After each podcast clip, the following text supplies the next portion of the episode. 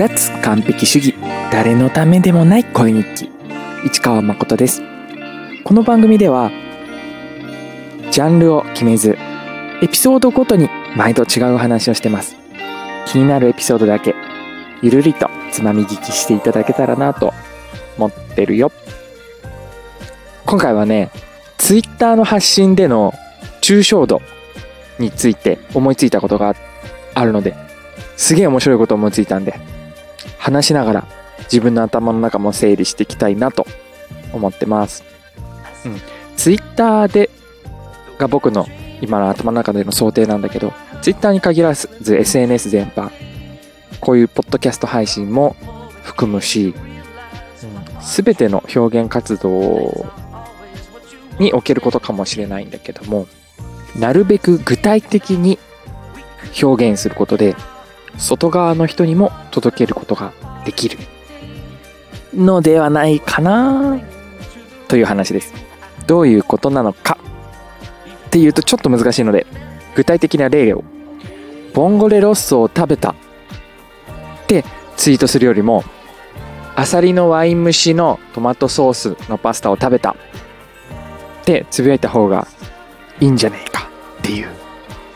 例を分かりやすくしすぎて、なぜかを説明するのがちょっと難しくなったかもしれない。この場合で言うと、ボンゴレロッソって言われて、知ってる人、知ってる人もたくさんいると思うんだよね。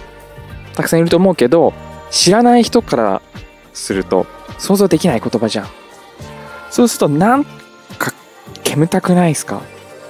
難しいこと言ってるなーっていう。うん。難しいこと言ってるなーって思われた時点で何かを発信しようという上ではマイナスだよね。うん。わざとじゃない限り。うん。それからさらに、洋食アレルギーというか、あ、食べ物での時にアレルギーって言うとすげえ、ひ、わかりづらい。皮膚です、皮膚。えっ、ー、と、食わず嫌いの人。うん。イタリアン？みたいな。イタリアン食わず嫌いの人がいると想像してみてください。で、その人は、まあ、過去にね、何かイタリアンと呼ばれる何かを食べて、それが好きじゃなかったから、あのイタリアンは全部好きじゃないっていうね、過去を持ってるかもしれないけど、ボンゴレロッソ自体を食べたことがなければ、ボンゴレロッソを好きか嫌いかもわからないわけじゃん。うん。もしくはそもそも、イタリアンが嫌い。イタリアンの中に嫌いな料理があるとかですらなく、なんとなく苦手な人が、イタリアンと何か関わる人がいて、それでなんとなく全体的にイメージが下がってる。みたいな可能性もある。で、そんな人が、ボンゴレロスト食べたっていうツイートを見たら、うわー、なんかわけわかん、難しいこと言ってるわーって引くかもしれないし、うわー、まずそうだなって思うかもしれないし、知らないくせに、味を知らないくせにまずそうだなって思うかもしれないし、うん。とにかく悪い印象を与えかねない。発信者に対しても、ボンゴレロッソに対しても。うん。だけど、ワインで蒸したアサリをトマトソースに絡めた麺を食べたよ。っていうツイートだったら、あの、語尾とか今関係ないです。この文、このお話上は。うん。そういうものを食べたって具体的に言った場合には、うん、名称じゃなくて、具体的なものを説明した場合、うん。想像できるじゃないですか。見た人が。そしたら自分もその料理食べてみたいなって思うかもしれない。可能性もある。だよね。うん。で、そもそもそのツイートの趣旨が何なのかにちょっと、ちょっとそこが難しいんだけど、ワインが好きなことをアピールしたいとか、ワインを使ったものを食べていることをアピールしたい。っていうことだったとした場合、ボンゴレ、ボンゴレロッソっていうと、ワインを使ったものを食べたっていうことが伝わらないんだよね。うん。うん。もしくは、なんかイタリアンを広めたいなって思ってる気持ちでツイートしてたとして。その場合さっきのイタリアン食わず嫌いおじさんを読者として想定してほしいんだけど、ボンゴレロッソっていう名前を聞いたら、うわーいや、そんなの俺は食わねえよってなるわけじゃん。だけど、そのおじさんもしかしたら、貝大好きかもしれないでしょ。ね。それでアサリ大好きかもしれないじゃん。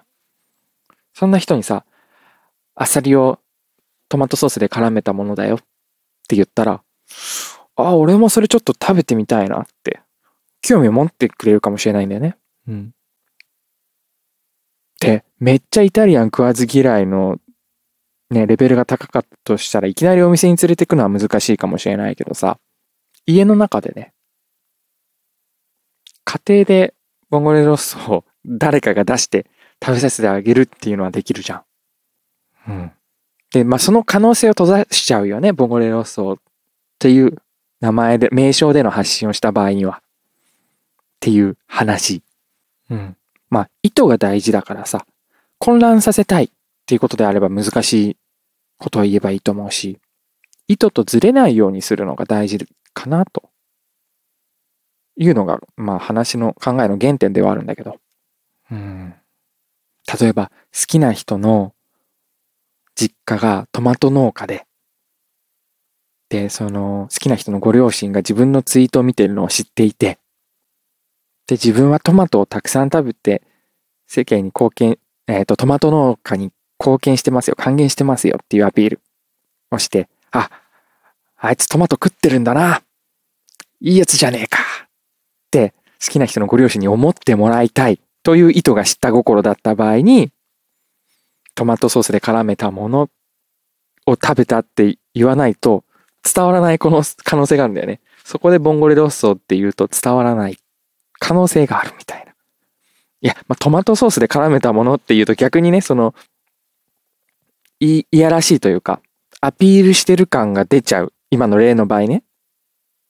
っていう問題はあるかもだけど。うん。そこは例なんで適宜調節してもらって。うん。まあ、なんでこんな話をしたかというと、思いついたかというと、最近僕、仏教の勉強が面白いんだよね。ほんとつまみ食い程度なんだけど。うん。で、それをつぶやきたいと思ったんだけど、それが多分、いろいろ誤解を与えちゃうなって思ったんだよね。まあ、与えたっていいんだけどさ。うん、僕がメインで今興味を持っているのは、2500年前にブッダがどういうことを言って、それがどう自分に役に立つのかなっていう。うん。自分の生活に役に立つことを何かブッダは言ってなかったかな役に立つことがあったら知っておきたいな。学んでおきたいな。っていうのが興味の中心なんだよ。うん。だけどまあ、仏教って名前の通りね、宗教でもあるから、うん、宗教っていう言葉も難しいけどね、定義がね。うん、宗教アレルギーの人はたくさんいると思うからさ。で、それじゃないんだよって、うーん、言いたい気持ちもあるし、言うことでまたなんか、またさらになんか、いろいろ広がってっちゃうなと思って。うん。で、そ、そもそも、やっぱ、宗教、なんだろう。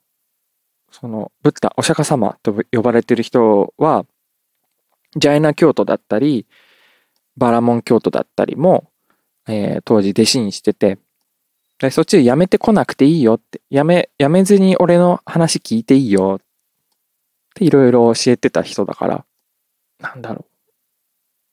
宗教ですっていう感じでもないじゃないかなって、今の僕は理解してて、うん。もっと勉強すれば変わってくるかもしれないけどさ。うん。今の僕は理解しててというか、今の自分がそう理解している部分を学びたい。そういう部分に興味を持っているっていうことなんだけれど、人によっては捉えどころが違うだろうなと思って。うん。あとまあそういうの初期仏教っていうのかな？の観点から見ると、日本の浄土系、浄土真宗とかね、念仏を唱えてどうっていうものに対しては、うん、それは違うよっていう態度では多分ないと思うんだけど、うん、うん、そ、そんなこと言ってなかったよみたいな。うん、やめなさいよとは言わないしけど、それで気持ちが楽になるんだったらいいと思うけど、うん、まあまあまあまあ、ディティールの話になっちゃうからこれぐらいにしておくけど、とにかくいろいろ人によって捉える印象が違うだろうなと思って。自分がね、その発信したくなった瞬間の気持ちとしては、あ、今役に立つこの、ま、学んでるな他の人も、こういう同じ知識をね、知恵をね、それぞれがインストールできたら、あの、他の人たちの役にも立つだろうなっていう気持ちからツイートしたくなって踏みとどまったんだけど。うん。で、そこで僕が発信すべきツイートは、仏教を学んでいるようでも、初期仏教に興味があるよとか、仏教役に立つよっていう具体的な名称を出すことではなくて、ね。あの、ブッダがこう言っていたよっていう、ね、ブッダみたいな名前を出すことでもなくて、あの、本当に勉強になったのって自分が思う言葉をそのまま、あの、ツイートすればいいんだろうなって思思った。うん。自分に対して何か怒りをぶつけてくる人、怒りの言葉をぶつけてくるような人がいたとしても、受け取らなければ、怒ってきたその相手が苦しむだけ、らしい。ってつぶやくとかね。うん。例が難しい。パッと口でアウトプットできないってことは、身につけたつもりの知識がしっかり自分の中に落とし込めてないってことだね。頑張んなきゃ。まあ、ということで、この番組では、すごくニッチなものだったり、専門的なものだったり、何かを掘り下げてたところで出会った物事も、一旦自分の中に落とし込んで、日常に落とし込んだものとしてね、発信していけたらいいなって思ってます。うん、そうなんだ、自分。自分で喋って自分の言ってることにふーんってなるね。はい。そんな感じでゆるくやっていこうと思うので、よかったらまた聞きに来てください。ありがとうございました。市川で誠でした。またね、バイチャイ。